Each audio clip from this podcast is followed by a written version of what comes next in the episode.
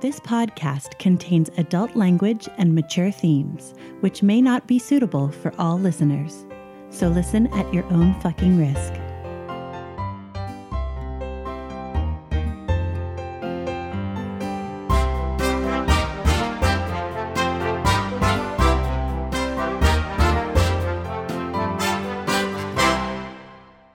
Welcome to Essential NPCs, the podcast where we sample some of the best And possibly some of the worst. tabletop RPGs. I'm Tommy, And I'm Addie. and you're listening to Series 5, Episode 8 Echoes from the Past.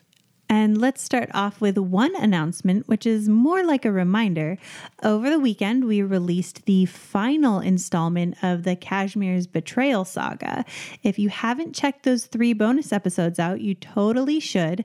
Um, they are really some of the best content I think that we've put out there. And uh, after you do, you should let us know what you thought uh, about it on Facebook or Twitter or Instagram um, at Essential NPCs. So let's move on into Words with the GM. Hello. Hello, GM. Hello. This Words with the GM Hello. is about Series 5, Episode 7 Terms and Conditions. Um, and the first thing that we're greeted with in this episode is Freight, who is a pixie with a very distinctive voice. Yes, I've been waiting to use that voice for a while.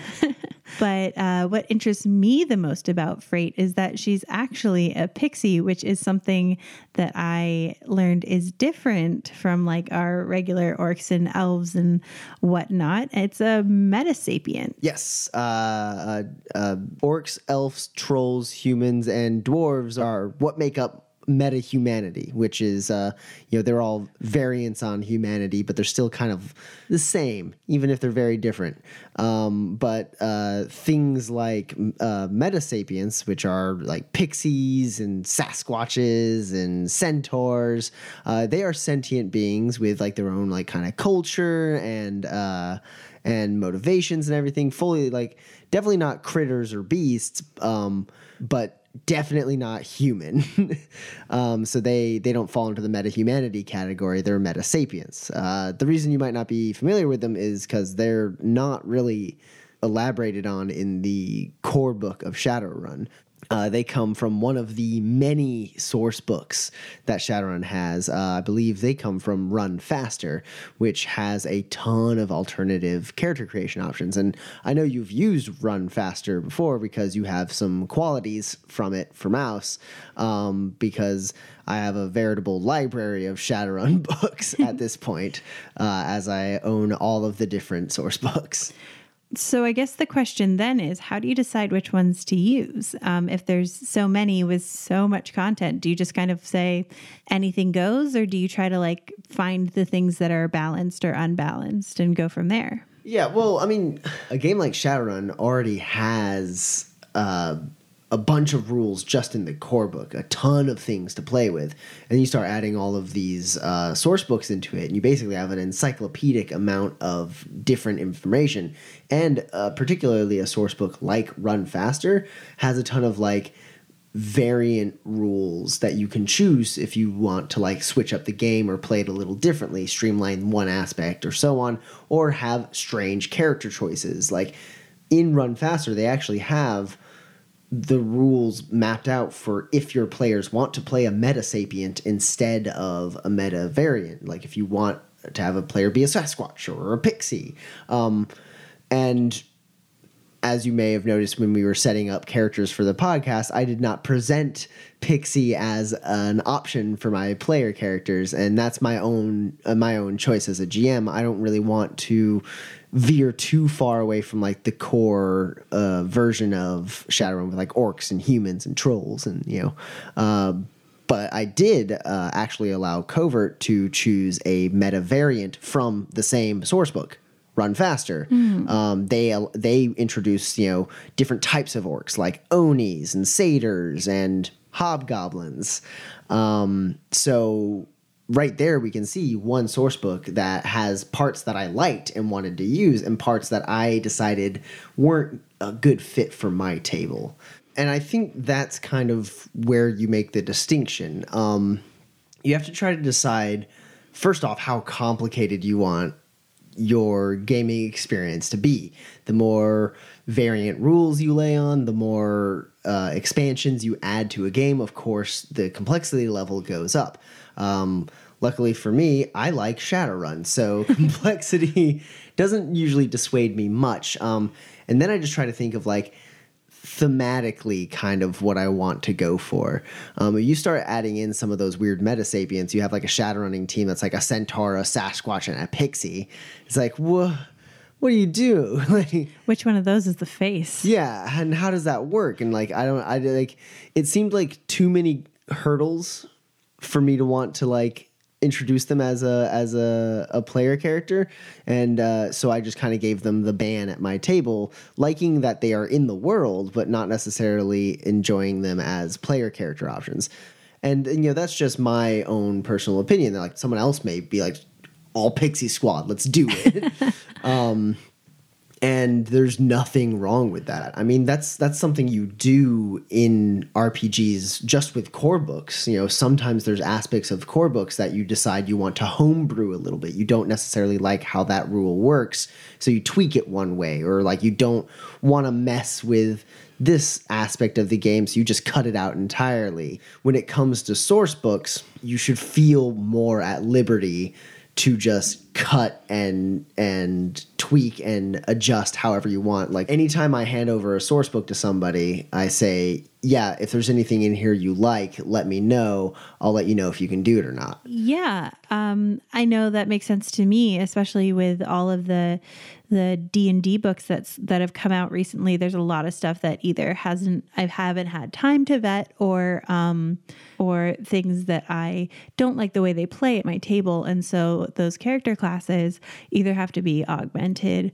or not included. But again, it's most of the stuff makes it to the table. GM discretion, always GM discretion.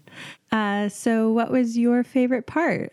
Well, my favorite part as a GM is probably uh, setting up a situation where I could just watch you guys squirm as you waited for the other shoe to drop. uh, just the fact that you guys were constantly walking around being like, well, this can't be this easy, right? This, no, wait, we just paid the person the money and they just gave us the information we want. Obviously, something bad is going to happen. And you get to the apartment complex, you're like, hold on, wait, the the security here is really lax. We can just walk in. Hold on. I was uh, I was really enjoying that because in Shadowrun you're kind of trained as players to be extremely cautious and anticipate the unexpected and be ready for everything to go sideways. So I had a lot of fun as a GM uh, creating a, a sequence of events that I knew was just going to be like, yeah, if you just do the sensible thing, it works. So cruel. I know, I know, but but you know you can't just always make everything like have a rating ten host. what about you? What was your favorite part? Um. Well, my favorite part was that, of course, we met Detective Silva at like an ice cream parlor so we could get ice cream later. Well, yeah. We've become uh, so much the good guys that we're not like, hey, we're going to go to a bar and get drunk to celebrate. We're like, let's go for ice cream sundaes. uh, and I think that it is a such a vast difference from what most shadow running teams are like and end up doing uh, just in even in their general disposition. And I, I really enjoy how weird and different we are as compared to like the norm. Yeah. Uh, I love that. I love that so much. And it precipitated into a really interesting scene as well. So all around, uh, the I thought it was an excellent choice. The the soy cream or whatever it was called cold, was cold, cold soy creamery because when in doubt, just take a pre-existing name of a food chain and add soy to it. yeah, it was hilarious. So uh, Yeah. that was my favorite part. I think there was a uh, commenter on Reddit who said, in regards to this podcast, it's not often you can say a Shadowrun podcast is adorable. Well, it's all bumbles. well, I think, yeah, I think you all play a little part into it, honestly. Um, but yeah, I think that's enough chatter for now. Uh, I believe you guys have a meet with a notorious assassin. it's gonna go fine. Yeah, well, let's see how it goes. Uh, let's move on in and listen to Series 5, Episode 8 Echoes from the Past. Enjoy. It started how it always starts new team, new Johnson, new job. Except this time, it was different. First, the runners. You got Mouse, tiny sweet girl, more than a little funny in the head, but that doesn't matter much considering she's the best fragging Decker I've ever seen. Then there's Kashmir, about as green as they come, clearly out of his element. But when the cards were down, that boy proved to be one hell of a mage. Then you have Bumbles, Elf, Dryad, uh, Eccentric. If you're being polite, he commands an entire arsenal of drones with enough firepower to level a whole fragging city block. He's the kind of runner you hope you don't need on a job, but if you do, you're fragging glad to have him around. Then there's me, a big red oni named Boomer. My specialty is sneaking in, geeking anyone in the way, and, as the leader of the group, keeping those three in line. Next, the Johnson. On the surface, sounds pretty straightforward.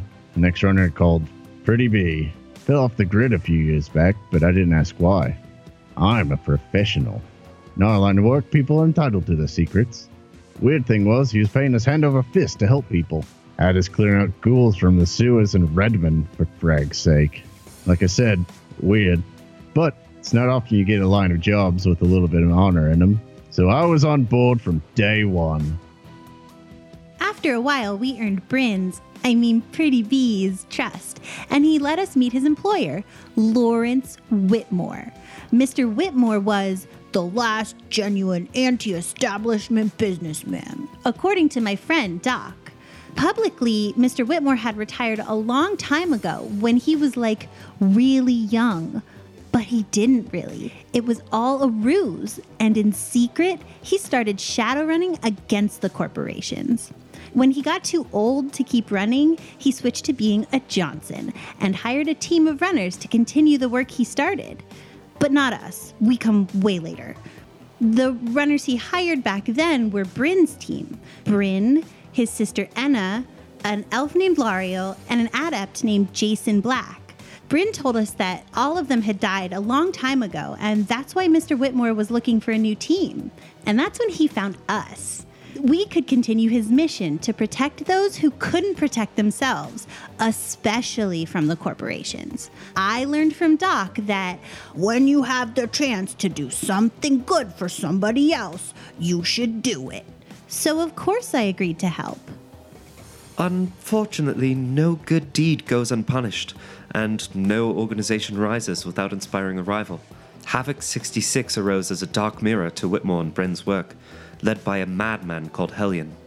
It didn't take long before Hellion found out about us, and we learned that there was quite a lot that Whitmore wasn't telling us. Like that Hellion was actually the not so dead Jason Black, the very one that used to run with Bryn. Hellion had turned on his old team, slaughtering them as he defected from Whitmore's cause, uh, which we would learn much later was because he wasn't just operating alone. See, the funny thing about magic is those of us who are able to harness it are as much under its influence as it is under ours. Hellion had gotten into bed with the wrong kind of spirit, a toxic one. Uh, the spirit drove him mad, uh, desiring only destruction. It took Whitmore's anti corporation agenda and uh, perverted it, uh, causing Hellion to see violence as the only solution. But before we had a chance to prepare for the coming onslaught, Hellion made his move against the corpse and Whitmore. He broke into the estate and murdered Whitmore right in front of us. Then he stole Whitmore's personal shuttle, blasting off into space. As he, Hellion had set into motion a series of events that gave him the opportunity to hit the corporations where it would hurt them the most. Now, the thing about AAA Corps is they're much too big to take down. That said, they did put quite a few of their eggs in one basket Zurich Orbital Station. The station is, was, a seat of power for the AAAs. The Matrix, their bank, and even the corporate court was housed there. Like I said, a lot of eggs in one nice mid sized space basket. Hellion's plan was to take over the station and crash it on Seattle. Not quite an extinction level event, but certainly a global catastrophe. Naturally, the only reasonable thing for us to do was follow him up into space and stop him, which we did. Sort of. We definitely took Hellion out, just not before he had done enough damage to the station to send it careening earthward. But with a little help from Mouse, we managed to make the whole space station rigger interfaced. That's right, for a few glorious minutes, I was a space station. While rigged in, I had to break poor Orbital apart. It fell into the ocean in little bitty pieces, causing basically no damage at all. And we became global heroes. Except no one knows because we're Shadowrunners, and the corpse would love to pin this on us. So we decided to lay low in Whitmore's mansion. It was the only sensible choice. That's where we've been since then, keeping our heads down while Bryn lines up the next job. And that's where I come in. This crusade Whitmore started is more than just a mission, it's my legacy. My name is Nim, and Lawrence Whitmore was my father. Whitmore sacrificed everything for his crusade against the corpse, including his relationship with my mother, Lariel. I never understood how he could just neglect us for his greater purpose. When I was old enough to join his team, he didn't offer, and I didn't ask. Some people would consider that a lucky break for me if they knew what happened next. When Jason Black murdered my mother, I faked my death and fled overseas. And it wasn't even hard, considering my ability to magically impersonate literally anyone I meet. I needed to start a new life as someone else, to get away from him and, well, everything. I never understood how important my father's mission was until after he died. And then it, was too late. It wasn't really a decision to come back to Seattle, it was something else, an, an imperative. I have to try to make things right in whatever way I can. I returned to the manor and met Bryn's new team. And apparently, the mage they've been running with, this Kashmir guy, ended up just like Jason. He turned toxic, betrayed his team, and ran away. I can understand why they've had some trouble trusting me. It took me this long to start letting people back into my life after a toxic mage tore it apart. Hopefully, they're not as slow on the uptake. The last time we left our Shadowrunning team, uh, they were on the hunt for uh, an Evo expat named Isaac Boonin. Uh, and it turned out that he had been exfiltrated um, by a group of coyotes run by a pixie named Freight. They met with Freight uh, to try to get some intel on exactly what went down. And it turned out one of the members of that extraction team uh, wasn't a regular member of Freight's crew. Instead, he was an assassin from the mysterious Mazashi clan. And it turned out that the Mazashi clan wanted to extract Isaac Boonin for some reason unknown to Freight. Uh, to try to get a line on where this mysterious assassin who goes by the name D'Artagnan they decided to break into the apartment of a detective who was apparently on the hunt for uh, D'Artagnan. The detective's name is Maria Silva. Uh, they broke into her apartment. It was incredibly easy, almost disconcertingly so. and uh, they got all of her data. Um, and apparently, she is on the hunt for D'Artagnan for murdering her part- partner, Zachariah Wells, along with a bunch of other Yakuza people who her and Zachariah were um, trying to build a case on. They then decided, or the team then decided to contact Maria Silva and make a tentative partnership. She's looking for D'Artagnan, they're looking for D'Artagnan. Why not work together? Uh, Nim met with Detective Silva uh, at a cold soy creamery and laid out the terms of their agreement and gave her an offering um, in the wakizashi sword that uh, was presumably used to murder her partner. Then the team worked their contacts to try and find this D'Artagnan character. Yama came through, uh, getting giving them a, a number they could reach D'Artagnan at. They called him up, and he said he was willing to meet and gave them a location, a uh, roadhouse off of Highway 405. You guys are meeting him tonight. Uh, I believe two hours was the time frame you gave from the phone call to meeting him. Um, and Bumbles, uh, you rushed off to go get your new suit from Lockham and Grep. Uh, you jumped in the changing room and uh, you you come on out. Uh, your new suit is fantastic. I mean, it it's like it doesn't look any different. Um, it feels just slightly heavier than before, but not like in a restrictive way. It just like has more like a slight more heft to it, but the the material doesn't uh, like isn't harder to move in or anything like that. Um, and uh, uh, it always kind of like had a slight sheen to it.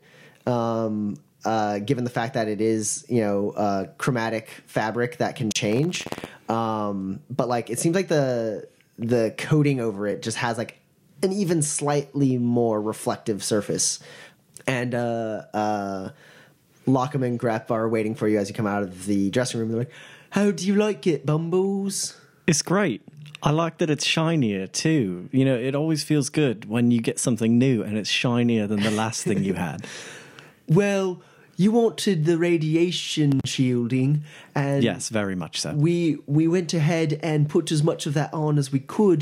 But while we were doing it, we figured we'd update the fabric a little bit too while we were at it. So we put. uh, We had this new uh, material lying around that we wanted to try out. It reflects lasers. Oh, that's very good. We didn't charge you for it because it probably won't come up. Right, sure. But now you have universal mirror material. That's what they call it. That's fantastic. Also- this is great. A while back, you sent us a message about Faraday pockets, so we put a Faraday pocket in it for you. Oh, this is great. So I can just anything in there and it's just It's just Faradayed. Doesn't exist on the Matrix. That's great. I this is fantastic. This is the greatest suit anyone has made for anyone ever. And Lockham and Grep look at each other and smile, and Lockham's like, "We're so glad you like it." I love it. Well, thank you very much. I will continue to recommend your services to all of my friends in need of tactical suits. A happy customer is the best customer, we always say. or at least we should start saying. Right. Yeah, that's a great slogan, really. Maybe we can go ahead and put it up on the window or something. It'll just get graffitied over. and they start having a discussion as you leave. Cool. All right. Um, I drive back to the mansion. I do give Jerry a call, though, as I have had an idea for a thing that maybe he can help with. All right. It rings a couple times. Hello? Jerry! Bubbles! Jerry, it's good to hear your voice. Oh, Bumbles, I was so worried. I wasn't sure that Bryn was going to be able to get this contact number to you. Oh, I really, really appreciate what you did for me, Bumbles. It's a whole new life, Bumbles. I really, you are just the best friend a guy could have. I'm I'm so glad that we could set you up with a new life, Jerry. Um, listen, I'm gonna send you something. I've been drawing up plans for it. Um, but the materials are rather hard to come by around here, given the current situation. You know. Right? Well, what, what is this? Is it like a, is it a drone? Is it a gun? What are we looking at here? Right, so I sent him the plans for uh it's basically a Lockheed Optic X2 drone, which is sort of a tablet-sized drone that folds out into sort of like a big airplane and uh, a sort of one-time use frame upon which you could attach a bunch of fly spies. It's basically a miniature aircraft carrier for a swarm that fits in my pocket. Also, um, a very large heavy pistol if he can find it. Oh man, that's a really interesting design, Bumbles.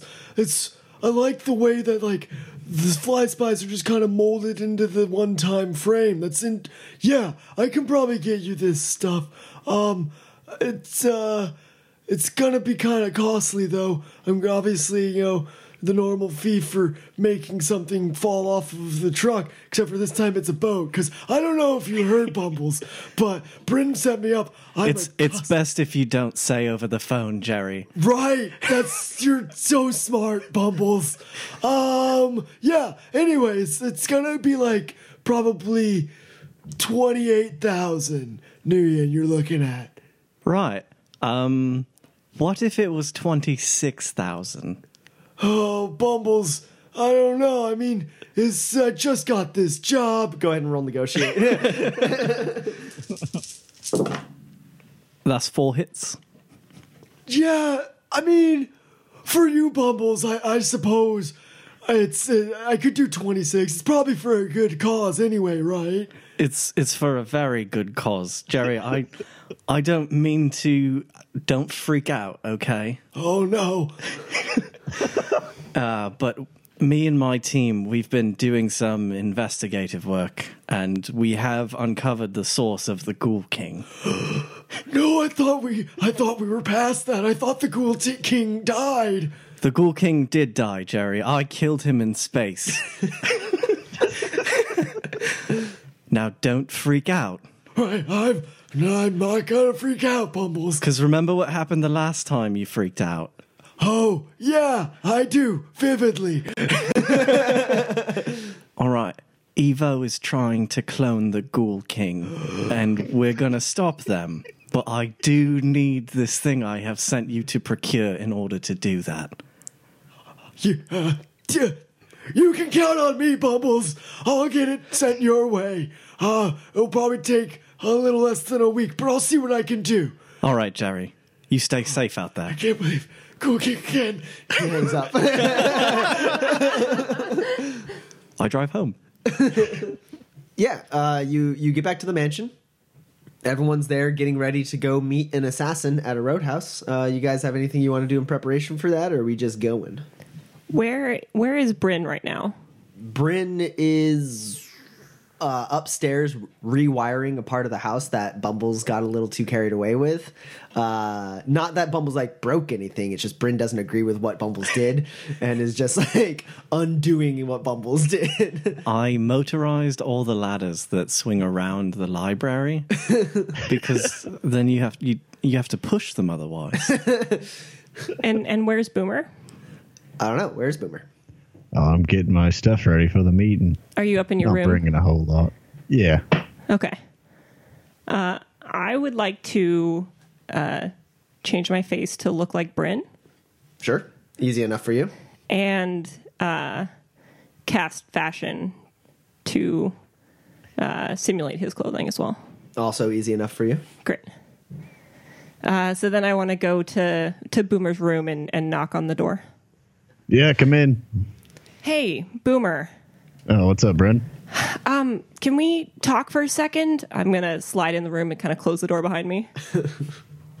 Yeah, what's going on?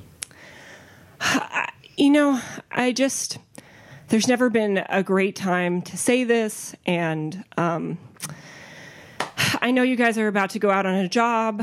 I just I need to get something off my chest. Well, go on. Okay, it's kind of small, but it's it's important. So my my name is actually Brent.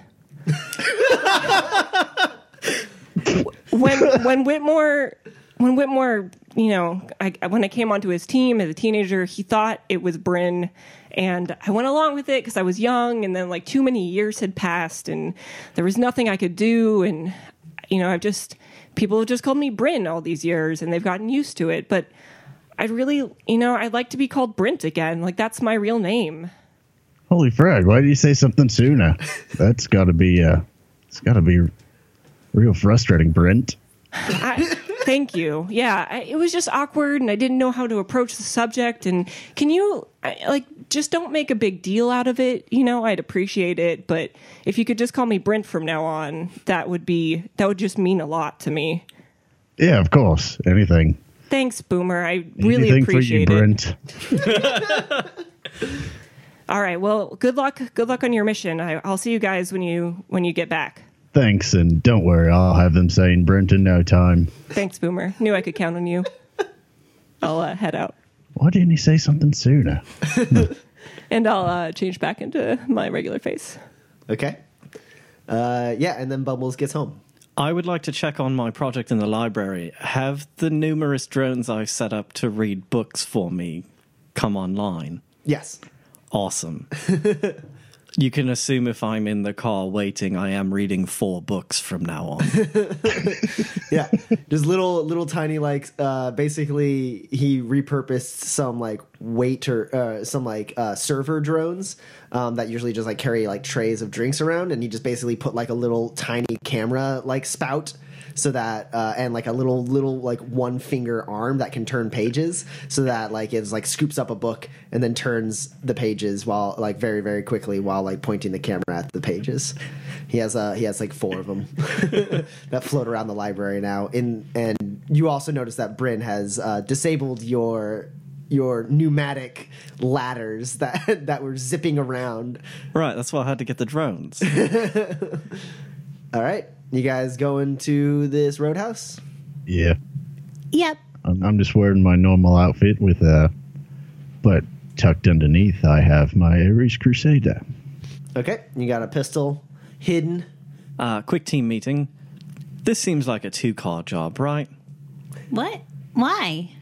Well, because of, you know, the the roadhouse with all the bikers inside who are a gang of murderous bikers. I don't understand. Doesn't doesn't just two cars mean that there's more for them to shoot at? Well, sort of, but there's also more for me to shoot at them with. Mm. And you want them to target the fancy car so they steal it so we keep spot. I don't respond to that. Um, Smart. all right, yeah, I get in the Mach 6. Everyone into spot. I will drive us there. All right, uh, you guys are in like you know mid to almost northern Bellevue on the coast of the of Lake Washington. The roadhouse is just a little south of where the 405 meets I 90, um, and it's not that hard of a drive. That's that's on like the southern part of Bellevue, so you guys just you can get there relatively easily. Um, is there anything in the Journal of Whitmore's that I'm reading about the 405 Hellhounds? Roll Underworld or gangs if you have them. One hit. Uh, I mean, there's like a little note in them. He doesn't seem to have that many dealings with them. Uh, they don't rock the boat too often. They're just like on a list of a bunch of other uh, like motorcycle gangs um, or go gangs as they're called. Uh, there's just a list of a bunch of them that operate like throughout Seattle. Um, they it's like you you see them next to a list. It's like 405 Hellhounds operate primarily on the 405, and then you have like the Leather Devils on I 90. Uh, and then you have the Spikes who are down in Tacoma, and the Red Rovers who are up in Everett, and the Blue Mountain Boys who are primarily in Auburn. Um, but like, doesn't really say much more than that, and you just know like go gangers in general. They tend to be like smugglers. Uh, they like police that the their specific strips so that only they can smuggle stuff through there. That kind of stuff. Cool. All right. Uh, so you guys pull off of the 405 and go down some seedy streets, and you pull up to uh, uh, the building where the coordinates are. There's a ton of motorcycles lined up out front. The uh, the building itself is rather drab on the outside. It looks kind of like a standard dive, um, particularly in the fact that it has no windows on the first floor, uh, and then on the second floor, all of its windows are heavily barred. The walls are painted in a chip, sun faded black paint, uh, and there is a cracked and backlit sign above the door that says the kennel as you guys pull up and like look at that sign, uh, your AR um, actually comes to life around it um, as an as an animated advertisement of two hellhounds uh, appear in a burst of flame on either side of the sign. They're very poorly animated. uh, it's like very very budget AR advertisement, and uh, all of the motorcycles out front high quality mods, custom paint jobs, like real works of art. What do you guys do? Oh man, look at these bikes. These are quite nice. Can I matrix perception? Sure. Six hits. Yeah, are you looking for anything in particular? Um, is there like a like a security host or or I guess just a host in general, something that would let me maybe if there are cameras on the inside, access those cameras? Or like uh anything that might be looking at us if we approach or yeah, so general, you see general lay of the land. you see the public host of the kennel. Um, it's like a shitty, not that great host. Um, and like popping into it for a second just to take a peek, you see it, but it doesn't even have like ordering options like some of the other like bars and restaurants would have. It has like a two dimensional image of the menu and the hours, and that's like it. maybe maybe some like photos of like regulars too, a bunch of really muscular tattooed people. um, and then you also see the uh, private host um, of the uh, of the kennel. It is rating three host, so the security is not super tight. It looks like on the Matrix. Okay, cool. Can I um can I have it please? You can very. I'm not gonna have you roll for it. You can very easily hack a rating three host cool. wirelessly. That's not gonna be a problem. Can I can I look around and see if there's um like security cameras and stuff or, or if there's any countermeasures in The- here? There are only security cameras on the outside. Uh, there doesn't seem to be any security cameras looking at the patrons inside, probably to hide whatever's going on in there. but Okay. the- but there are cameras that monitor the outside so they can see like it's actually like a pretty good like 360 view of all of the like area around. Um, you would guess probably to make sure no one sneaks up on the building. Okay, cool. I guess that is all for me. Yeah, you also see like a million com links, tons of weapons and uh, and vehicles and it, d- like you you do see a couple cyber decks too, and some things are some things are slave to cyber decks.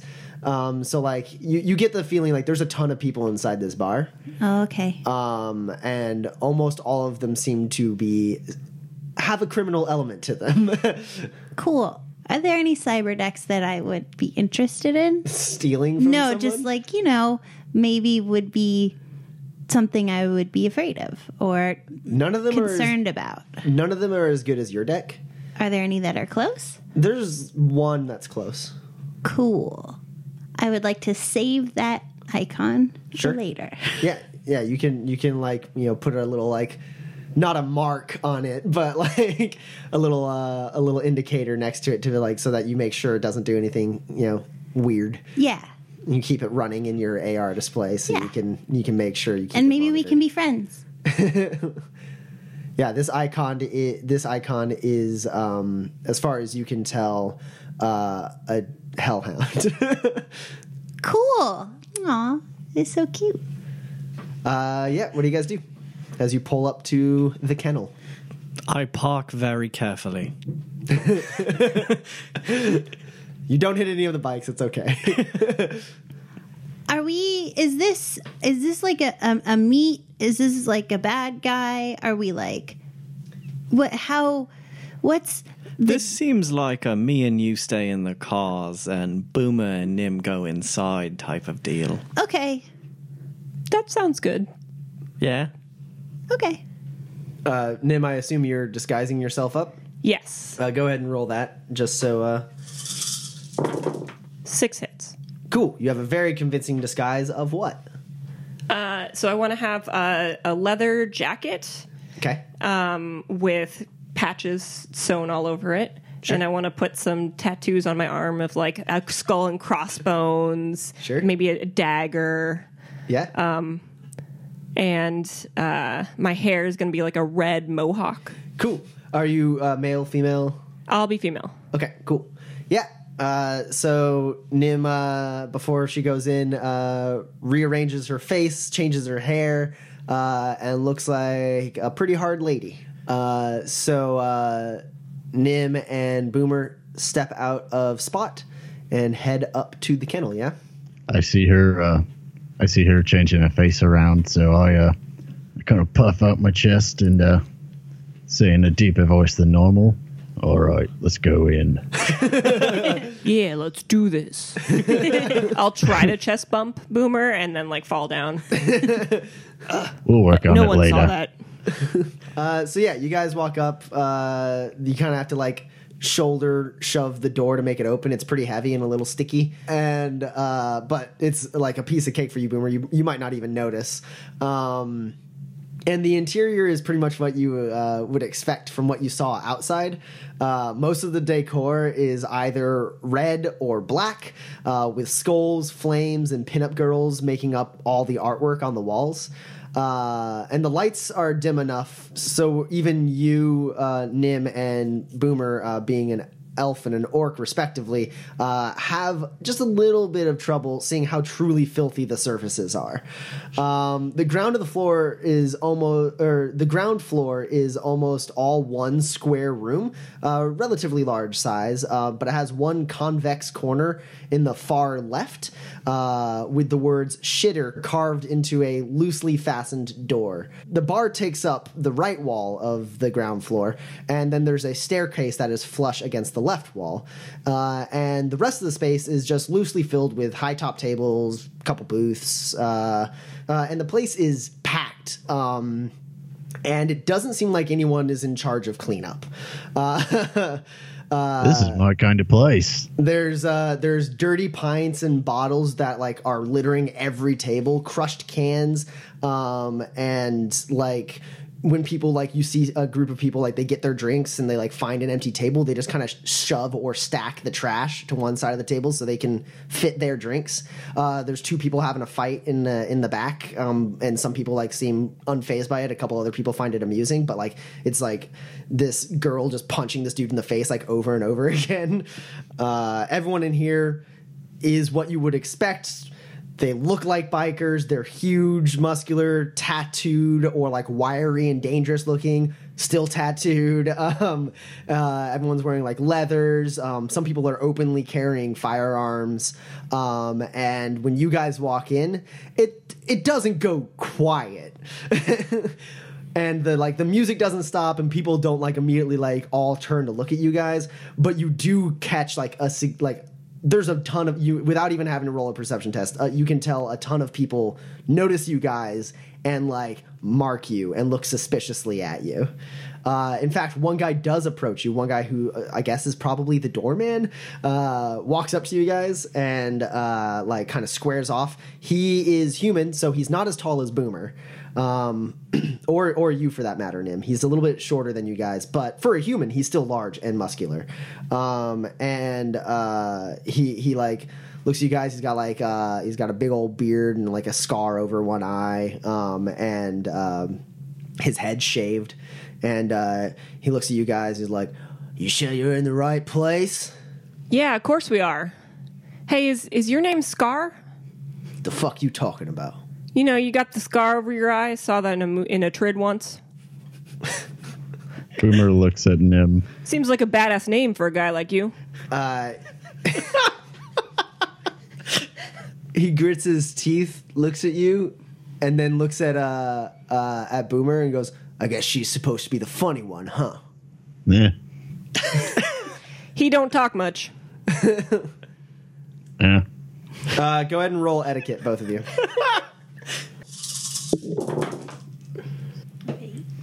I will tell you, Boomer, your threshold is a lot lower than Nim's threshold. This is an area where you're relatively comfortable. Four hits. Three hits. yeah. So he kind of looks at you guys, and, and then he like spits on the ground and goes, uh, "Wash your asses, or I'll be I'll be throwing both of you out, no matter how big you are." And he like scowls at Boomer, who appropriately scowls back. and uh, the dude steps out of the way and uh, uh, sits back on a stool nearby the door. Uh, I'd like to sense sure. the room. Yeah. Go ahead and roll it up. Uh, you can see the awakened people and the non-awakened people. Um, the mood of the area is uh, violent revelry. um, uh, uh, everyone seems to be having a good time, even if they're like smashing bottles over someone's head or having a bottle smashed over their head. There's not like like a brawl going on, but like people seem to take pleasure in like testing each other's like badassery by like occasionally punching each other or like you know smashing a bottle or or like you know shoving someone out of like an area to take it for their own and then getting punched like those kind of things. Like it all seems to be in good fun and then everyone like buys a drink afterwards. Um the the only one that's not like a, a pure revelry is the dude who's getting punched in the face by the girl. Um but everyone around there uh uh like you get like the smallest sense of like justice in that corner. Hey, Mouse, can you see which of these bikes are tied to cyber decks? Oh, yeah. yeah uh the you saw Which ones appeared when I. Yeah, so you saw like three or four cyber decks. Uh, we'll say four. Um, and out on the uh, out in the like lot with you guys, I'd say about ten of the bikes are um, slaved to one of the cyber decks. Like not all one cyber deck, but like slaved to a cyber deck. Right. Um, do you want the ones that aren't or are? Um, Or both? either way sort of gets me what I need to know. I'll make them different colors. That would be fantastic. I target lock just in case on all of the ones not tied to cyber decks. Okay. Uh, and Nim and Boomer um, looking around. Uh, there's a whole mess of meta humanity in here. Uh, there's even a minotaur in the back.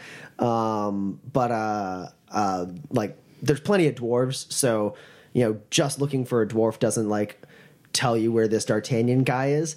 Um, but uh, there's no real reason for you guys to roll a perception test. He's not being sneaky or anything. Eventually, you do see in the corner at one of the uh, ratty, torn up booths, uh, there is a dwarf sitting there, and his leather jacket has the Mazashi clan uh, patch on the shoulder that you saw in the uh, security feed for Isaac Boonin. I'd like to go to the bar and buy three pints. Sure. You do that easily enough. And I'll hand one to Boomer and take the other two over towards the table. Cheers. uh, and you guys walk up to the table. Uh, the dwarf sitting there, uh, he is wearing the the black armored leather jacket with the with the yellow and black Mazashi logo on the shoulder. Um, he's got uh, blonde hair um, in like a, a like shortly cropped uh, beard um, and uh, a short like mohawk uh, with the sides completely shaved. Um, he's got like kind of pale blue eyes. Um, he's got like occasional, like he's got like a scar on his neck, like nothing like he's not like scarred, but like you can see like you know easily just on like the the parts of him that aren't covered. Like there's like a scar here, a scar there. Like his fingers are a little like cut up. Uh, you can also see some tattoos like poking out from uh, from his sleeves.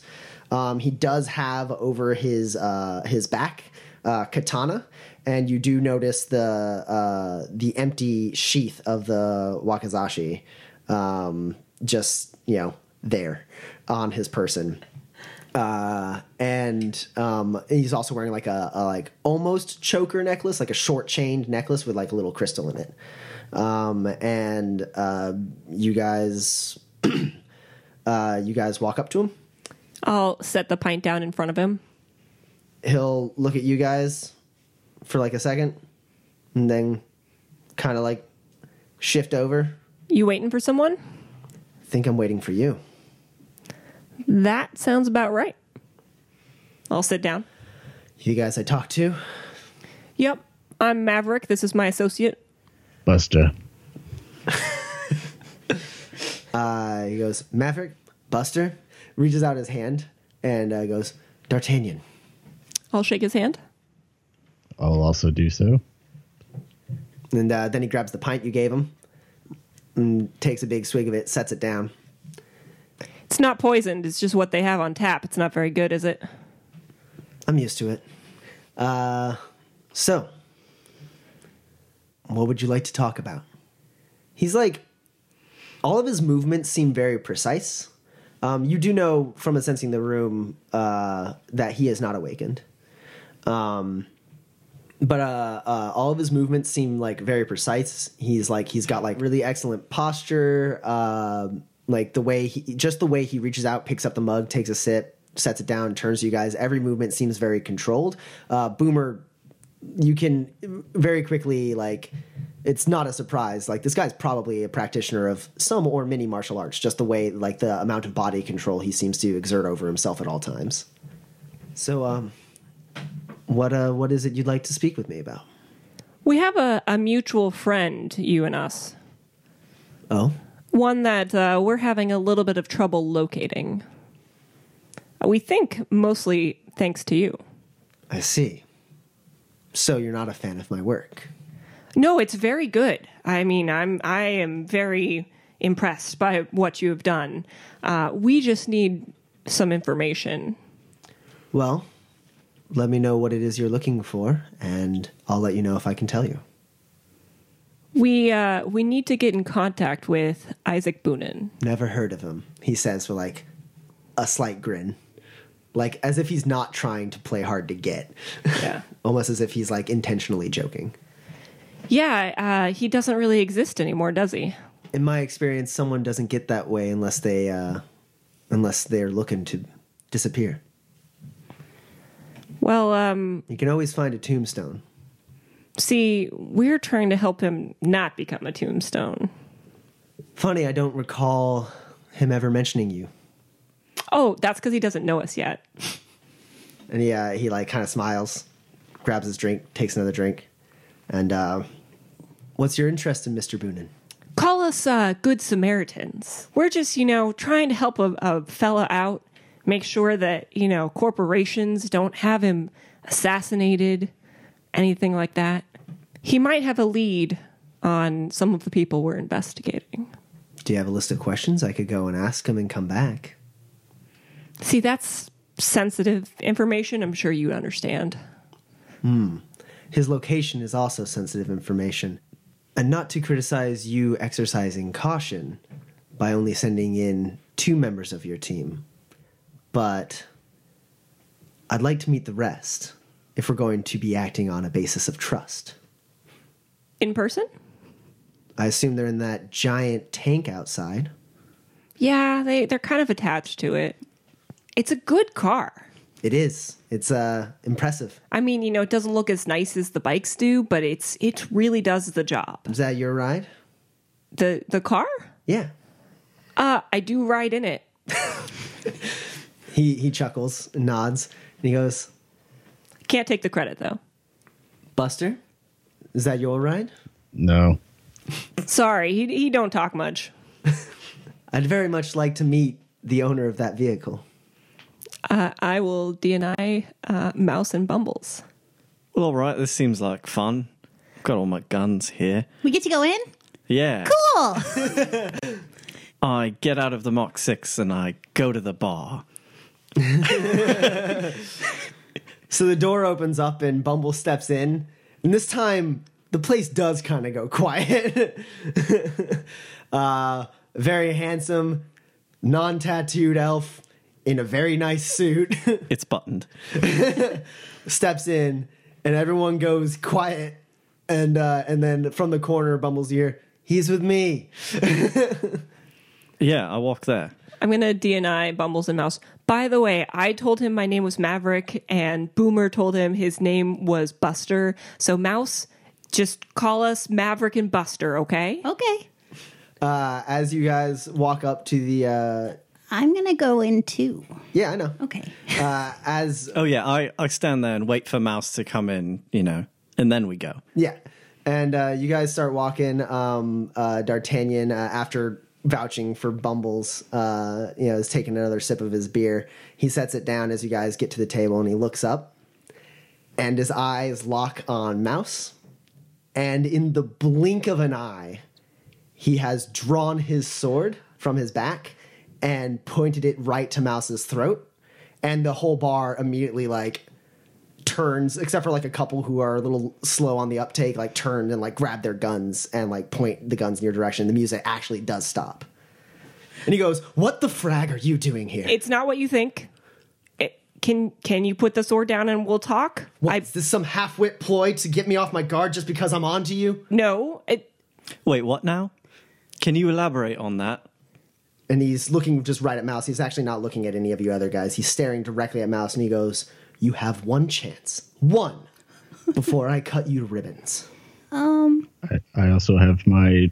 Uh, when he did that, I drew my pistol and I have it aimed at his head. Cool. Yeah. And there's many bikers aiming, aiming guns at you guys too. It's it's a good old fashioned standoff.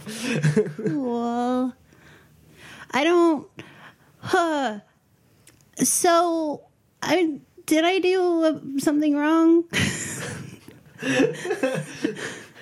he's gonna cock his head to the side and like kind of take in your hair and your arm, and then he's gonna go, "What happened to you?" Do you know me? And he's gonna this time finally he's gonna break off his glance from Mouse and like look at you guys, and and like look back and go, "What happened to her?" Um, in all likelihood, a great deal of biofeedback damage to her brain. What's my name?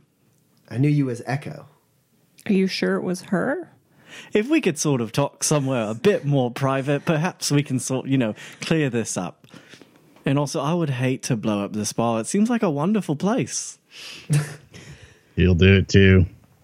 Uh, there's a bunch of as everyone like recocks their guns and like inches forward and then uh, d'artagnan puts up a hand and they all stop. And uh, he goes grizz could i have the bar? And like the largest man in the room who's actually been sitting down this whole time stands up and he has like he's like a, a head over everyone who's not an orc and is like almost the same size as everyone who is an orc. Um, obviously he doesn't match up to the minotaur. Um, uh, and uh, he stands up he is huge this guy is like scary big you like you would think he was an orc but he's human he doesn't have any like tusks or anything like that and uh, he's got like dreads pulled back, tattoos everywhere, like quintessential giant muscle man biker. And he goes, "You heard him, boys. Let's go for a lap." and the entire bar funnels out, just leaving you guys and D'Artagnan. Uh, he hasn't removed his sword from Mouse's throat, um, and he, but he does look a little less sure of, of exactly what's going on. D'Artagnan, trust runs both ways. Why don't you put down that sword and we can actually have a conversation? And he says, uh, I've trusted this one before. That's sort of unlikely. What does that mean? One second, and over the DNR, can we tell him? Right, like this seems like maybe we we tell him that you're a clone. Oh, oh, he doesn't know who I. Okay, um, so, um, I'm Mouse. I guess I'm not Echo. I'm so we think that I'm a clone from Evo, and Mister Boonin might know something about that. And I'm sorry if I hurt you or other me's hurt you or I got really excited. I'm sorry. Uh, mouse roll negotiate. Oh God. You can take a plus five to this. Wow. Five? What's your social limit? Five. His sword lowers but isn't sheathed, and he and he he, he looks a little uneasy, and he goes, "Clones." And now he's talking to like the group as a whole. He goes, "That's your answer for this." Well, we don't really have the answers. That's why we need to talk to Isaac Boonin. he'll look around and he just like his eyes keep lingering on Mouse's face and he looks conflicted and he goes, Like I said, I once before trusted someone who had your face. She betrayed me and left me for dead. Mouse, I'm he not- means that she looked like you. She didn't literally have your face. Got it. I'm not interested in making the same mistake twice. I think our business is done. Wait, you know, um, I could go home. these people vouch for you. And uh, he says, as he sheaths his sword, he goes, Whether you're Echo or not, a clone or not, I can't trust you. And uh, Mouse, roll a perception test for me, real quick. Okay. Uh, three. Okay. Maybe I'll edge it. I think I'm gonna edge it. Okay. Five. As he's sheathing his sword, his sleeve gives up a little bit, and you can see the the tattoos around his wrist. Um, and due to your photographic memory, uh, you actually do recognize one of them. It's strange, but um, uh, one of the tattoos on his uh, on like his wrist, it kind of looks like like if you took a, a, a diamond and then uh, removed some of the top so that it came up into like three points. And uh, you've seen this symbol before. It, was weird, but it didn't really catch your eye before. Um, as you were uh, looking through Maria Silva's case files about Zachariah Wells's death, uh, you, he has he had many wounds. Uh, the fatal one being the stab to the back, but in one of the pictures, not even the focus of a picture, uh, there was like this burn mark on his uh, on like his back near his hip uh, that matched that symbol exactly. What if I told you I knew where your sword was? He'd raise an eyebrow and go, "Why would I trust you? Any of you? If you truly trust this woman, I suggest you leave her." Do your contacts record, Mouse? They do. Hey, do you remember that time where you almost sort of got kidnapped by the woman with your face, and then I drove up and drove you home and got your ice cream? Yeah. Do you maybe want to show him that thing where it proves that you are a clone and there's another woman with your face in active opposition to us? Oh, That seems like maybe it could convince him. yeah. Hold on, let me find it. Send it to him. Sure.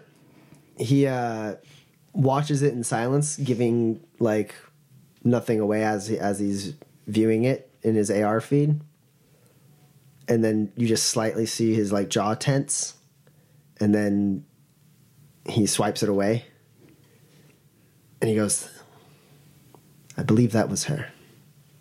Clones. I'm gonna need another drink. and he uh, goes over to the bar, reaches over, just pulls a bottle of like whiskey, uncorks it, and just drinks straight from the bottle. He go and he sets it down and he goes, "Clones." Yeah, it's weird, right? You can say it again if you need to. It takes a minute. It's also like probably not even the weirdest thing we've dealt with, so and uh, he sits up on the stool there, and he goes, "And what? You think Boonin has information on the uh, on these clones?" Evo did try to get rid of him. Yes, he saw it coming, and we got him out. But I'll tell you now, Boonin doesn't know that the project is a clone project. what does he think it is? We weren't sure. It's called Project Zoria.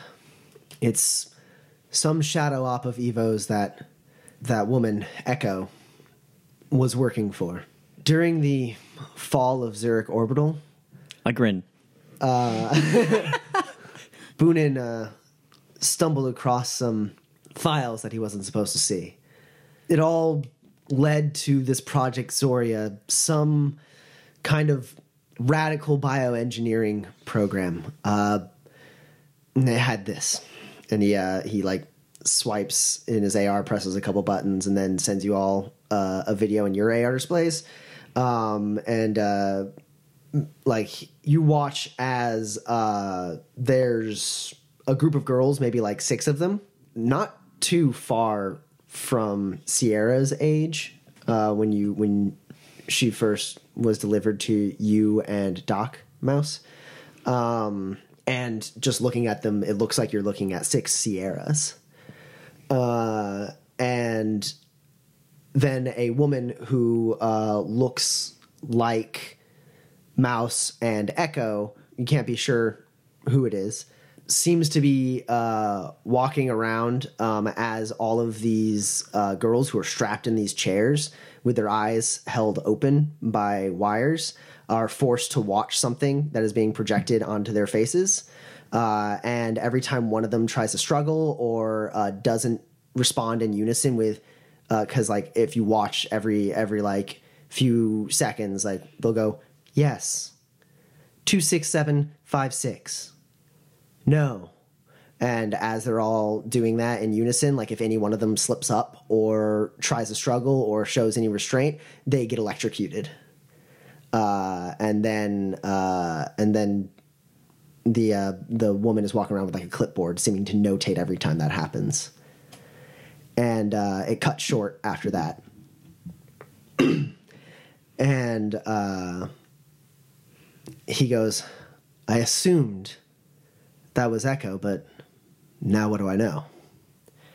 We didn't think it was a cloning project. Those those little girls, they all looked the same, but." with their heads shaved, it was hard to tell. Their heads shaved and their eyes pried open, it was hard to be sure. Well, they are. So there's that. How do you know Echo?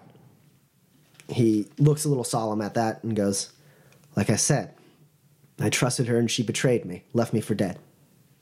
And I knew her as a shadow runner. We worked a few jobs together, and then out of nowhere, middle of a job, she she killed a data liberator who had skimmed some information some information on all of the different corporations was going to sell it to the higher bid, highest bidder. She took him out and then got extracted by evo special forces. Did she take the data? yes. My team and i weren't able to stop her. Since then i've been trying to find her find this project zoria but uh apparently i only knew the half of it Well, you know, the fraction's probably dependent on the number of clones, so like 136th maybe. We're not really sure. Boonin had some more information, but nothing that led it to led to it being a clone program. So I guess my question for you is what is your intention here? Well, they're hunting our friend. So, I mean, we haven't really discussed it as a team, but I sort of thought our, you know, general plan was make them stop. As soon as we find them, it's Buster O'Clock.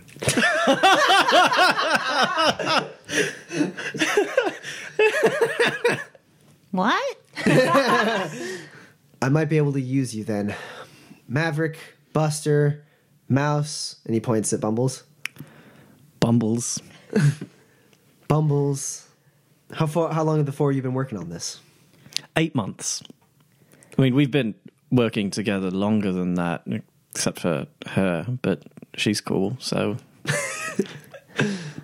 Uh, D'Artagnan, in the interest of, you know, trust, just one little thing. My name's actually Nim. This is actually Boomer. Oh, those are much better names. Well, you know, we, we got to exercise a little bit of caution. he nods and he I was quite proud of it. Came up with it on the fly. So, Bumbles, you're the driver. Among other things, yes. Nim, he looks you up and down and he goes, Adept? Yeah. Boomer, Samurai. And he doesn't seem able to like look at Mouse, so he like looks at the bottle in his hand and he goes, And Mouse? Oh, I'm a Decker. And he like purses his lips and nods. And he goes, I might have guessed. And he uh, he sets the bottle down, takes a deep breath, and goes, I might be working on a lead to find Project Zoria. But and I can't tell if I can. Uh, I have no way of knowing if I can trust you or not. The Mazashi clan believes when you fight for your life alongside someone, your destinies become intertwined. Your lives inexplicably linked for all of eternity. So, in doing so, you see each other's true selves. Now, and he like regains his like posture and he not and like he looks down and like almost seems like he's like sitting in like a a, a very intentional stance uh and he goes i've meditated on my mistakes and i've come to understand how i failed to identify the nature of the woman who betrayed me it's not something that will happen again i assure you so if you four will join me on a job then I can test your merits. All right. Yeah, what's the gig? You don't happen to need a Bunraku parlor demolished, do you? I liked that one. No, wait, that was you? Yes, I heard about that. a lot of people heard that. All right, so we work together. What do you guys call yourselves? And before anyone can answer, uh, I tell him, We're Crash oh." 3.0. And he goes, Crash 3.0. I don't think I've heard of you guys. Yeah, you have. and ID and I, I've been workshopping it myself, really. No one really seemed to have the time, so I just sort of took it upon myself. I'll raise an eyebrow at Bumbles. He'll sit with that for a second and then just like slightly like be like, no. I told you clones weren't the weirdest thing we dealt with. All right, Crash 3.0. Boonin's intel indicated that Project Zoria receives resupply shipments on occasion. There's there, there's many variables that can be identified that indicate which shipments may or may not include a resupply for Project Zoria. Seems that uh, they come from outside of Seattle. They're transported to HQ on undocumented crates and then brought to wherever Project Zoria actually calls home. One of those shipments is happening at the end of the week. I was going to get a team together to take it down, get my hands on those crates. As far as what Boonin can tell, the crates will include the coordinates for where they're delivered. We could find out where Project Zoria is. Uh, sounds good to me. How are they transported? actually along I 90 and then hitting 405. I've worked my contacts with the Hellhounds uh, and their tentative alliance with the Leather Devils uh, to gain the permission to operate on their roads. The shipment, uh, a shipment like this from a AAA, typically uh, is coordinated with by by Lone Star officials and Grid Guide uh, to secure their product, Grid Guide will basically give the transport vehicles a buffer on either side.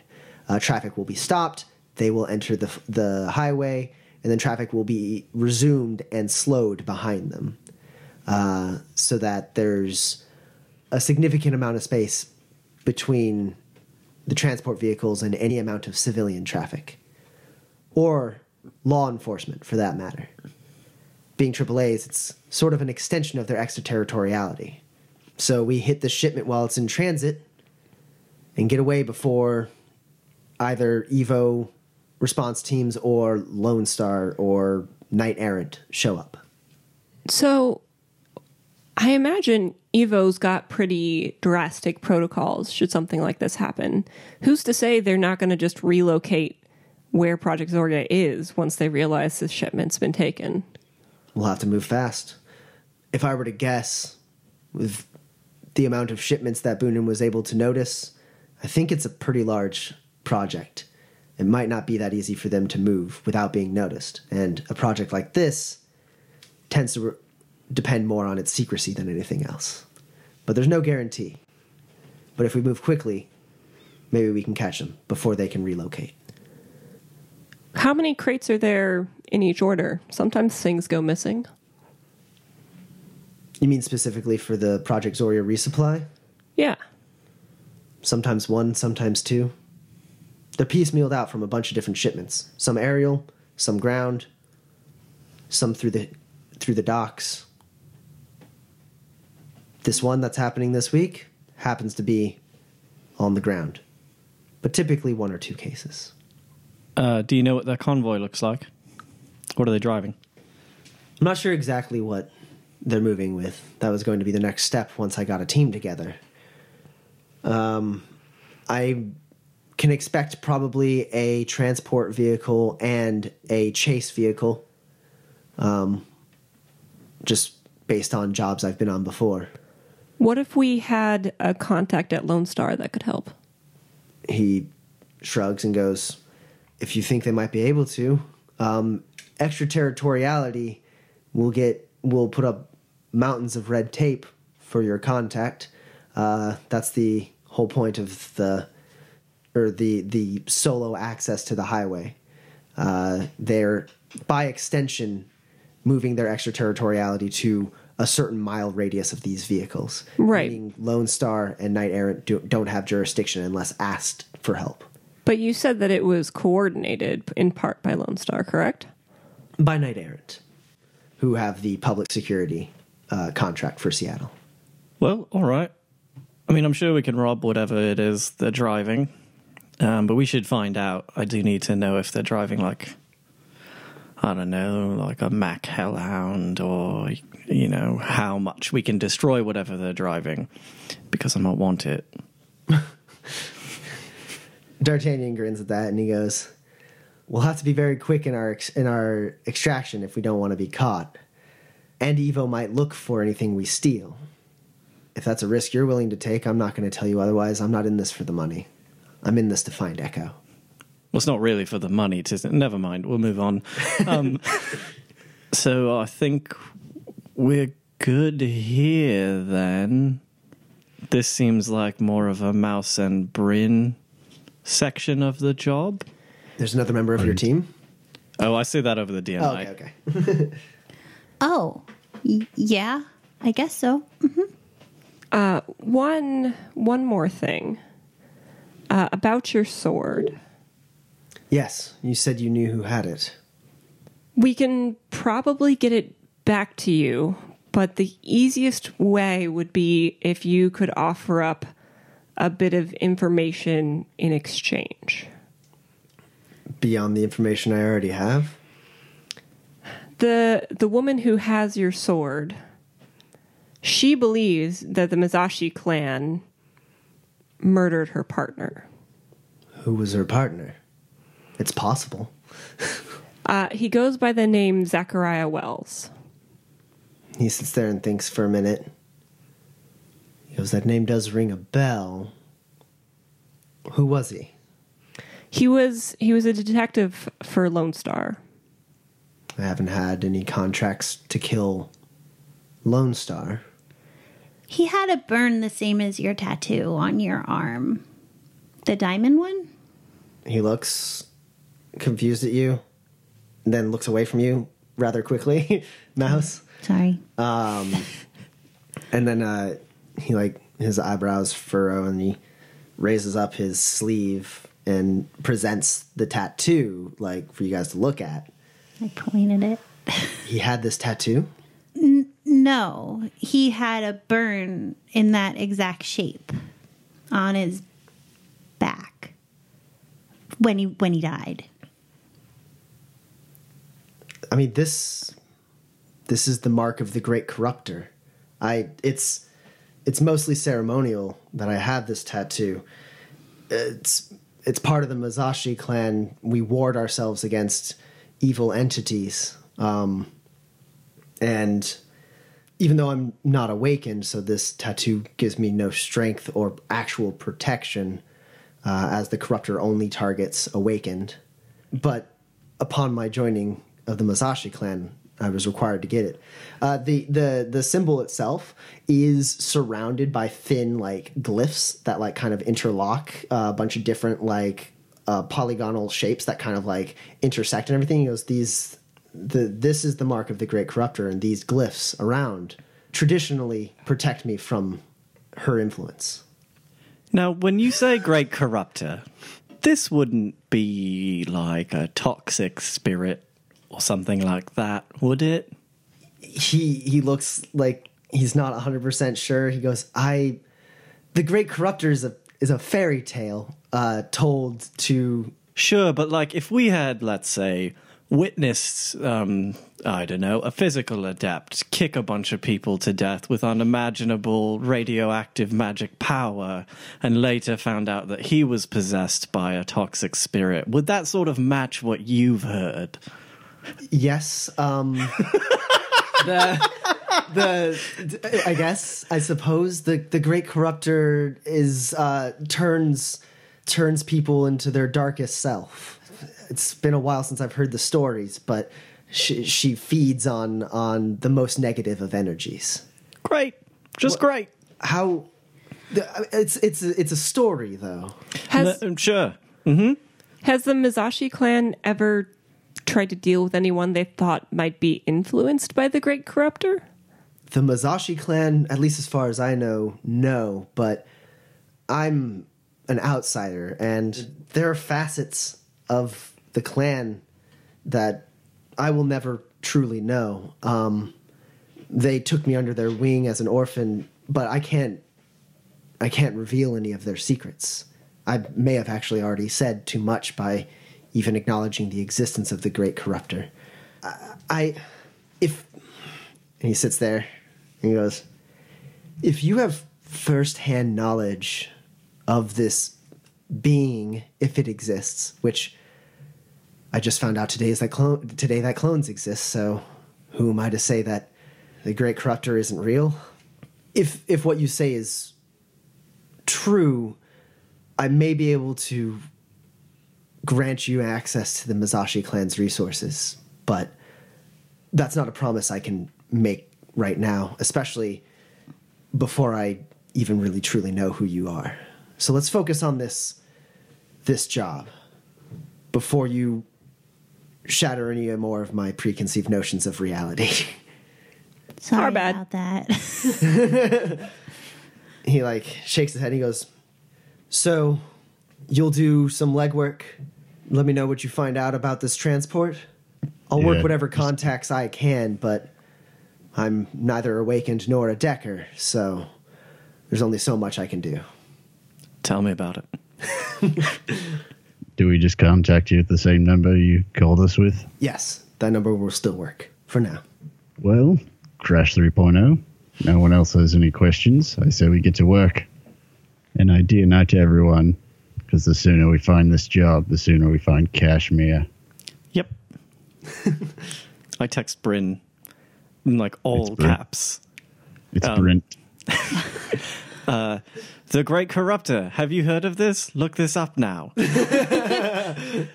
Uh, so Bryn sends you back like, "I'll look into it. Never heard of it." Um, and uh, uh, as you guys are leaving the kennel, or do you have anything? I mean, it wasn't me, so I guess it doesn't make any sense. But I'm so- I'm sorry, and um, we'll get you your sword, and don't don't take it out on them that you hate me. Okay, I I try really hard, and I don't really understand a lot, but your face is sad when you look at me, and I'm sorry. That's all. He nods and goes, "That's not your fault. It's it's difficult because." And he actually looks at you and he goes, "You look just like her," and he like takes a, a moment to like center himself and goes, "And I've been trying to find a way to reconcile the woman I thought she was with the woman she turned out to be." Maybe she was both. Possibly. Found out today she was a clone. but yeah, I don't know. Maybe you have two personalities and I got burned out of one or something. He goes, but you, in ways, you remind me of some of the good that I saw in Echo. I just hope during this job I can see that is true. Me too. We'll keep you updated. And I guess your friends can come back in now. Yeah, I sent them a message. They're almost here. I know. You hear approaching mm-hmm. as all of the bikes that are out that were outside are now starting to pull back in.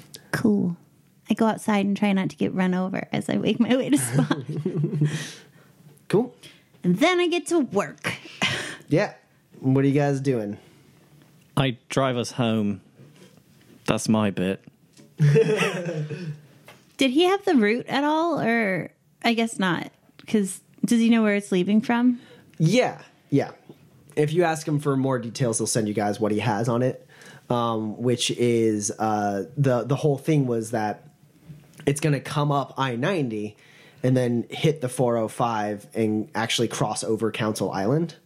Um, and so uh, uh, he was hoping to hit it while it was on I ninety because the security around there uh, can be a little bit lower in certain places. Um, so he was thinking like that would give us the greatest response time because however long it takes to uh, to take out the transport and then get on the get like your hands on the cargo like you have to get all the stuff you're to get from from the transport before either Evo can send security forces or more likely Evo will task Knight Errant to move in because they'll be closer. So he wants to be as like in the lower sec areas along I-90. Um, and so uh, that's that's kind of the route it's taking. I-90 up to 405, 405 up over Council Island and then to Evo headquarters. Okay, so I guess I'll do the math as to where would be the best place to hit it if it follows that route. Um, And you said they completely cleared the road for it, right? Effectively, yeah. Like way, way down the line, there's traffic, and way, way back the line, there's traffic. But basically, several miles in either direction, uh, grid guide makes sure there's no one on the highway. Anyone who attempts to get on the highway is delayed. Um, anyone who is behind is slowed down so that they stay with the rest of the pack. That kind of thing. There's just basically this big negative zone of no cars around this transport. What kind of what what's the area that it's passing through? Like are there buildings near the highway? Um so basically i-90 cuts through the border of redmond and renton um, and then uh, uh, and then enters bellevue right on the southern ti- tip of lake sammamish. Um, and so he uh, even though it's not exactly leather Do- uh, leather devil's territory um, he was thinking you'd have a better chance of hitting it like more along the renton and uh, barrens uh, borderline um, so on that, like to the north, there's a bunch of ramshackle like tenement housings and other like you know shitty buildings and like old office buildings turned into like drug dens. you know, it's it's fucking Redmond Barrens. It's bad. Uh, and then on the south, uh, there's some residential. Uh, there's a couple like commercial buildings there. Um, it's I mean it runs the gamut. I ninety cuts through a whole lot. So depending on where you guys hit it, there's all sorts of different types of uh, uh, like buildings and and so on along the way. If we do this in Redmond, that potentially gets us the help of the Red Hot Nukes, if I can convince them.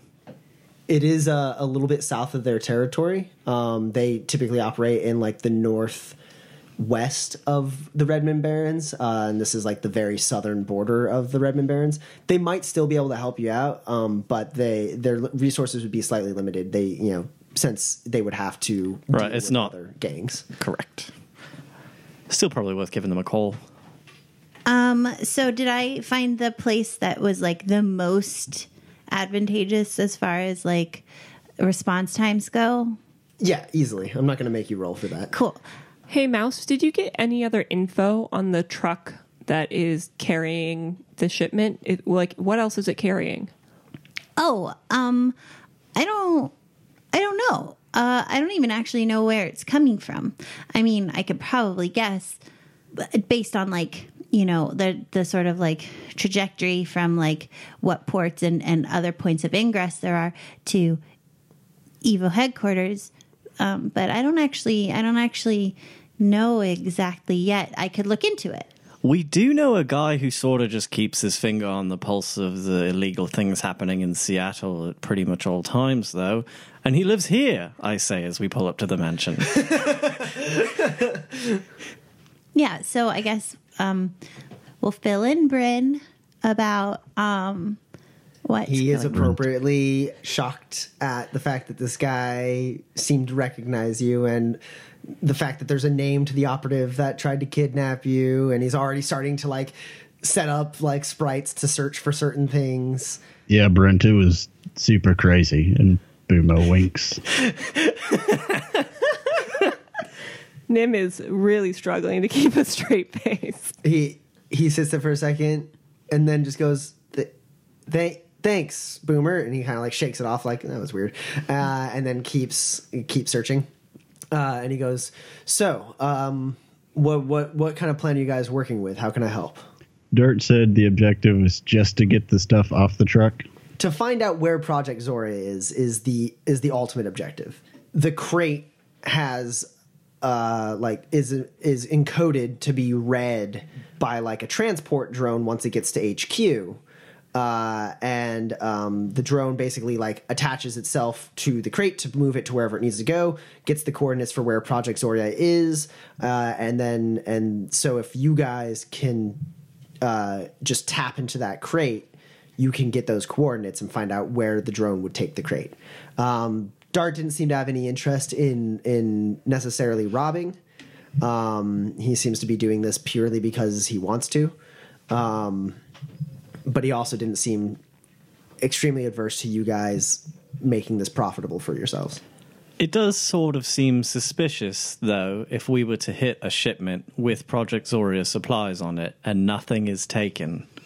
I say we loot just uh, random stuff after finding the box. Yeah, I think I think if we can sort of stage this as a highway robbery unrelated to sort of the secret goods on board, it gives us maybe a bit more cover than if we just Yeah, Go just in. take a bunch of random boxes. right. Uh, if you see anything labeled like control rigs or wired reflexes, just or guns. But I think sort of the first step of all of this is if we can figure out where they're coming from, and maybe that can lead us to what they're driving. Does that make sense? Like we could just go find an Evo shipment somewhere, and then they might have like a schedule, like to go in, and you know we could source that, and because people do things like routinely, so there's probably like the same type of truck that keeps going, or car, or van, or tank. I don't know. yeah. Oh, actually, are there highway cameras? Yeah. Okay, cool. I think another option is to be if this is a typical thing that they like change the grid guide, we could actually look at the patterns of like negative zones and see if there's satellite imagery of what those things are. Yeah, and uh, D'Artagnan does have when previous shipments happened like this. That seems great. That seems easiest and less risky. And then if I found like coordinates, maybe I could find something on some with some friends that I have. I think that's good. I think anything that doesn't give Evo a heads up we're looking into them is a good way to go. Okay, cool. So um, it'll be just be a minute. I All right. While you Oh, do oh, that, Mouse, Mouse, up. Boomer catches She mouse as she always goes gets into so VR. excited that she forgets she needs to lay down. while you do that, I'm gonna just you know very casually tear Kashmir's room apart, looking for that symbol. Sure. R- roll a perception test for me. I'm gonna edge that. Let's see if your bad luck comes into play. Roll a d6. it does not. Okay. That's better. Four hits. All right. Uh, yeah, you search through his room. Um, you guys have already looked through it once before for some stuff. Uh, you you do um, eventually like find uh, as you like shift his like writing desk away to the side. Uh, it seems like it's actually been shifted before and when you uh, when you shift it, you see that it's been moved to this position to cover uh, on the wall uh, where it seems like a, a knife has scratched in that symbol, Great. Awesome. but without you know the protective glyphs around it. Sure. I take a few very detailed pictures and then I destroy it. You don't have to roll for that. You're very good at destroying things. uh, Mouse, what are you what are you doing in VR?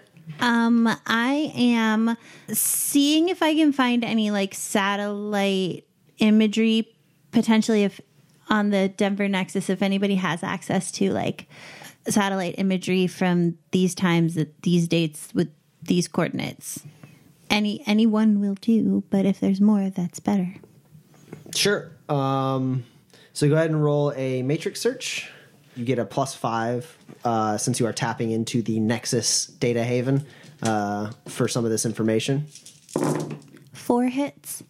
Okay, you find it in 30 minutes. Um, what does it look like? It looks like uh, okay. So what you see is, and you cross-reference this with Bumbles, as he is the vehicle expert and can tell very easily from satellite imagery what what you're working with. Um, you do see that the like the like negative zone of no traffic does extend beyond the highway, not as far beyond the highway um, as it does on the highway. So it's not like a perfect circle radius, um, but like a lot of the traffic leading up to the highway uh, gets like stalled or stopped momentarily. Um, uh, like a couple blocks away from the highway as the cars move along. Um, using D'Artagnan's times of when these shipments uh, have potentially come through, according to Boonin's notes, uh, you do see six different shipments that have gone through in the past year, and uh, all but one of them had the same configuration. Um, so, Bumble's looking at it. You see that uh, the transport is most definitely a Mack Hellhound, 16 wheeler um, with uh, rail drones that go along the um, the cargo uh, to give it full protection. Um, armored. Um, you know that uh, you're you're knowledgeable enough about the Mack Hellhound because you fantasized about it. Uh, you know that it is typically a rig that requires two riggers to control. Uh, one that just controls driving the vehicle, and one that controls the drones, the drone rails, and whatever other drones are set to deploy from it. Uh, from these satellite images, you can't really see much else about like how that Mack Hellhound may or may not be customized. Right, but I can tell what it is. Yeah. Uh, it's glorious. It's beautiful. You love it. Um, and then um, it is always chased by uh, uh, all but the one instance. Um, it seems like it's escorted by uh, by one vehicle. Um, it it varies exactly what the model is, but it seems like they like out of the five that are this configuration, three of the five um, are Dodge Goliaths moving along with them, which is like a big armored military SUV. Um, and then, um, So sort of like if Spot, if the military bought Spot, yeah, it's like the police version of Spot. comparable. Same size of spot. Same size as It's a spot. little bit more than Spot. Yeah, it's sort of heftier. Um, Its its most notable features are gun ports, uh, so that people can shoot through while still being completely covered and armored, um, and uh, and an extended roof, so that people who are inside it can actually stand up while operating inside of it. Um, so it's like spot on steroids. Uh, and uh, and then uh, the other two times, uh, the other two times it was uh, es- the Mack Hellhounds were escorted by uh, Dodge Stallions, which come standard with like a heavy weapon mount on top, Right. um, like a big turret that someone can can operate. Um, and then the one time that was special, uh, it was a Mack Hellhound um, escorted by two Dodge Goliaths and two uh, Dodge Stallions. when did that one happen? Uh, like way far back, not the furthest back that Dart has, but like close to that time. It's like the second one on his list. Okay. Just to clarify, was this how they're getting supplies, like lab supplies, or was this the human trafficking of getting those, eh, like getting people? The data doesn't really show one way or the other. Uh, it seems like Dart and Boonin assume it's supplies, but there's there's no actual like guarantee that that's what it is or not. The the rest like the the legitimate shipment is of lab equipment and stuff for Evo, um, but whatever's in that container for Project Zoria, they have no idea. Um, so I will send this info to D'Artagnan. Um, and then obviously, if anybody hasn't had it shared with them, I share it with them on our team, including Bryn. Um, and then suggest that we. Wha- what? No, it's Bryn. Brent. N- You keep saying it with a T, but it doesn't. I've seen it written. It's just with an N. Well, it's a long, awkward story. I'll tell you about it later. Poor guy. What? Uh, okay. Uh, but you pro- you're going to tell me because now I want to know. Yeah, what's this Mouse, story? we are really busy. Oh, okay. Sorry, sorry. You're right. You're right. You're right. You're right. You're right. We So don't have time for joking around. We gotta get this info to You're Brent, and never- we need to formulate a joking. I plan. just- but I don't. Huh, um. Okay.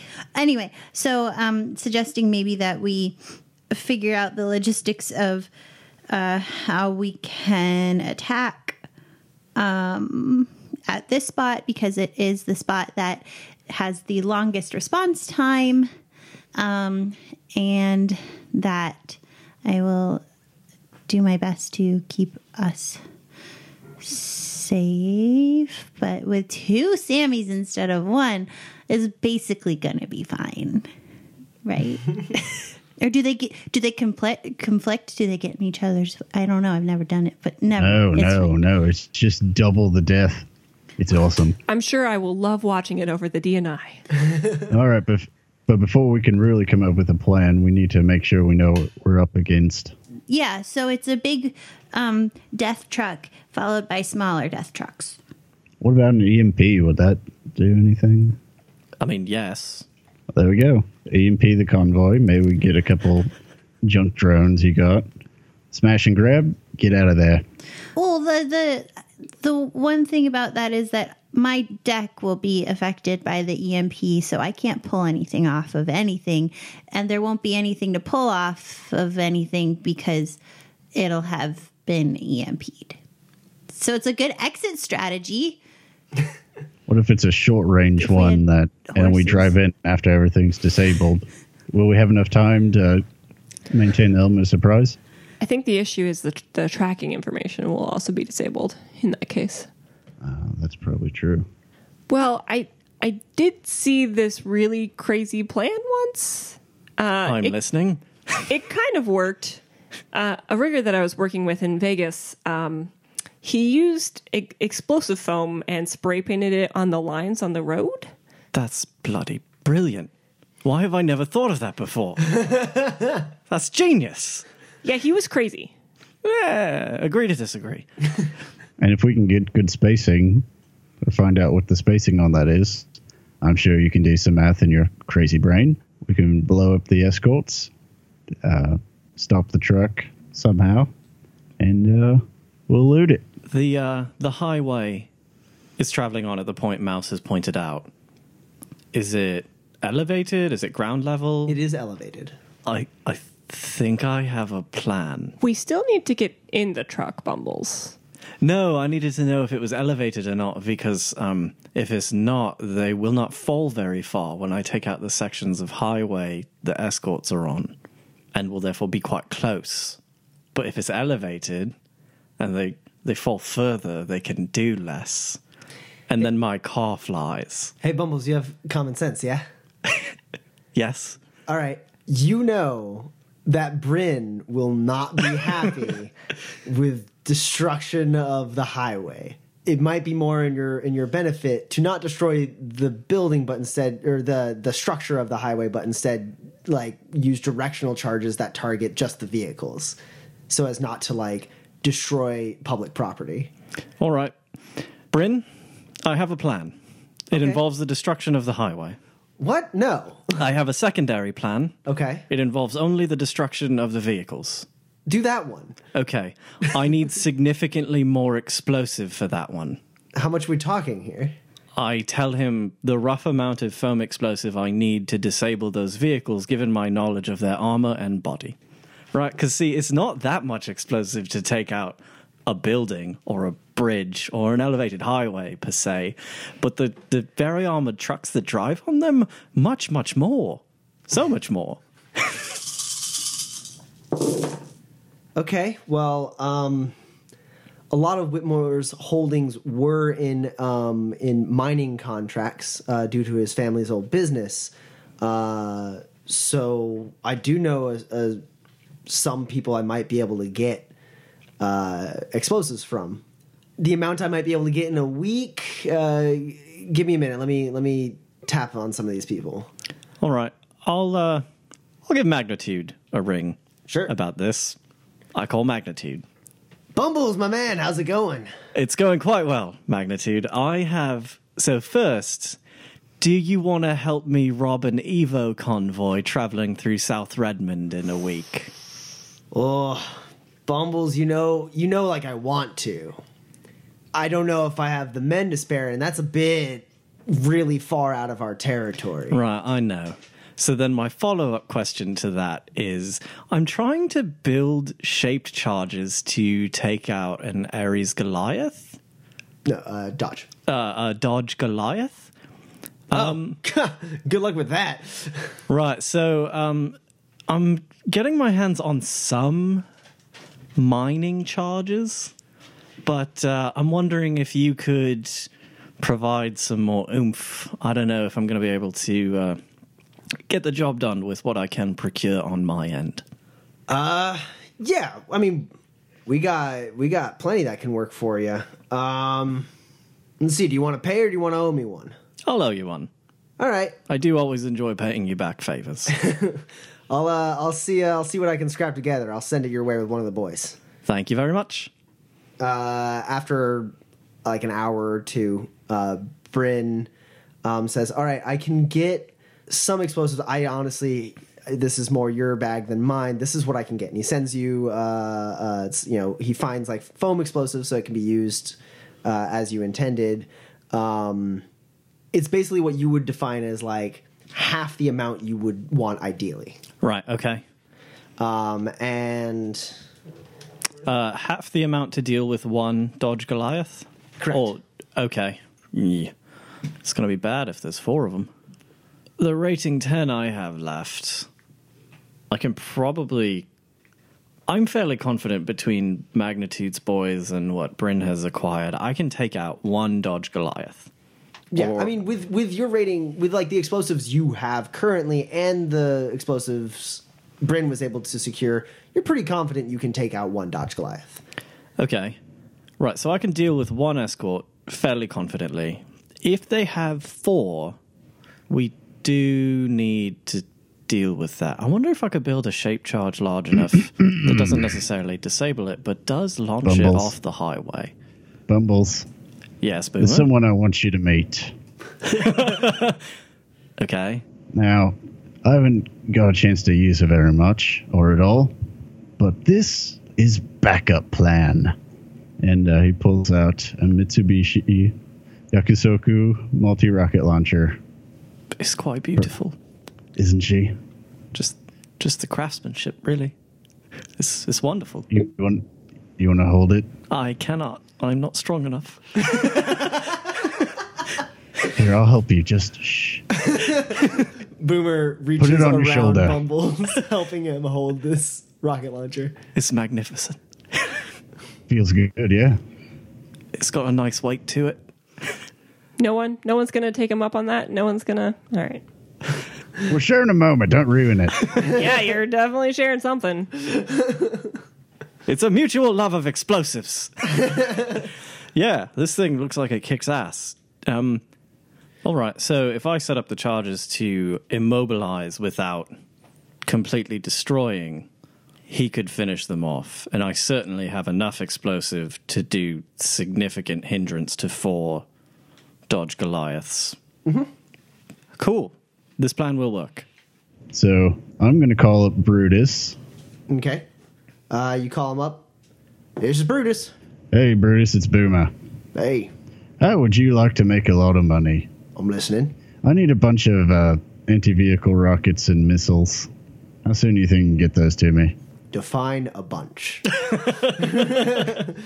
Let's go with four of each. Brutus laughs a bit. He's like, "Hi, um, when did you say you needed them by?" Uh, within the next couple of days or so. Uh, well, I can get you the rockets. Missiles, uh, no can do, brother. All right, can you just load me up with the rockets then? Sure can. What's it going to run me for? Uh, let's go with 10. Uh, for ten of them, you're looking at thirty k. All right.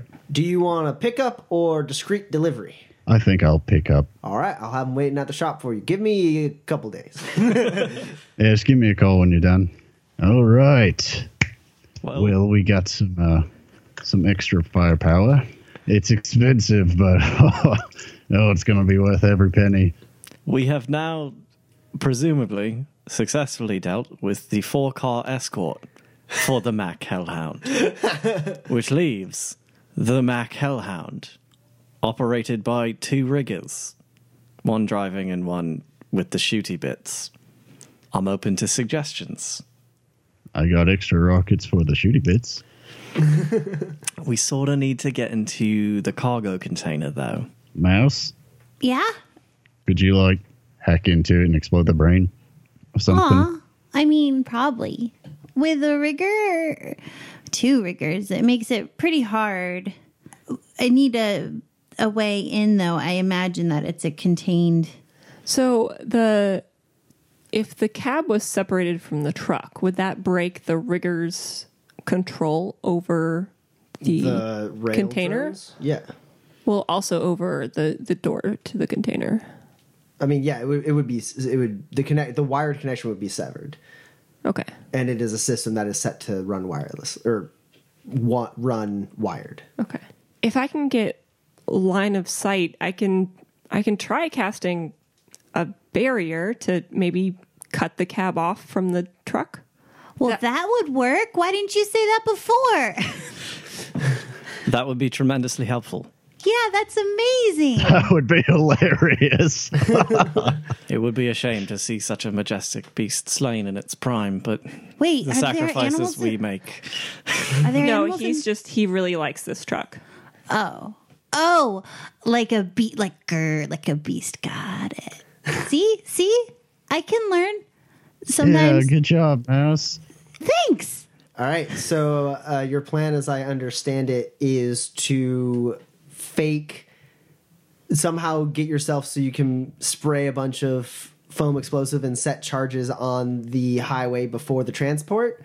Uh, so that you can uh, demolish uh, the escorts that might be um, with this Mack Hellhound, um, and uh, then kind of drive in with Spot, do a bit of a smash and grab, uh, possibly using a magical uh, barrier to uh, separate the front of the Mack Hellhound from the back of the Mack Hellhound, thereby disabling the rail drones, and uh, just smashing and grabbing as best you can. Um, is that does that sound about right to everybody? Boomer describes this with an easel and crayon drawings that he has made. Who's doing the grabbing? Is Boomer? Is that you? That's going to be me, probably Dot. How do we know Uh, what to grab?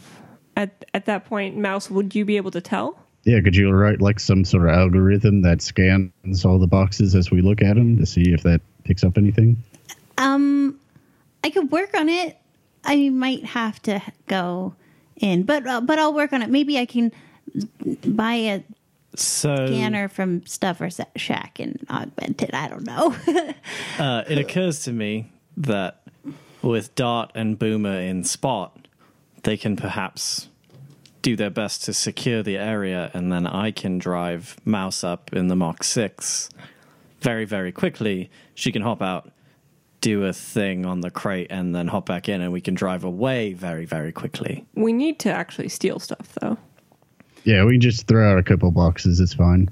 oh well, if I'm in there, I can just open a box and take what's ever in there. I kind of figured as part of securing the area, if possible, Boomer and Dart could, you know, act like thieves, grab stuff and shove them in spot.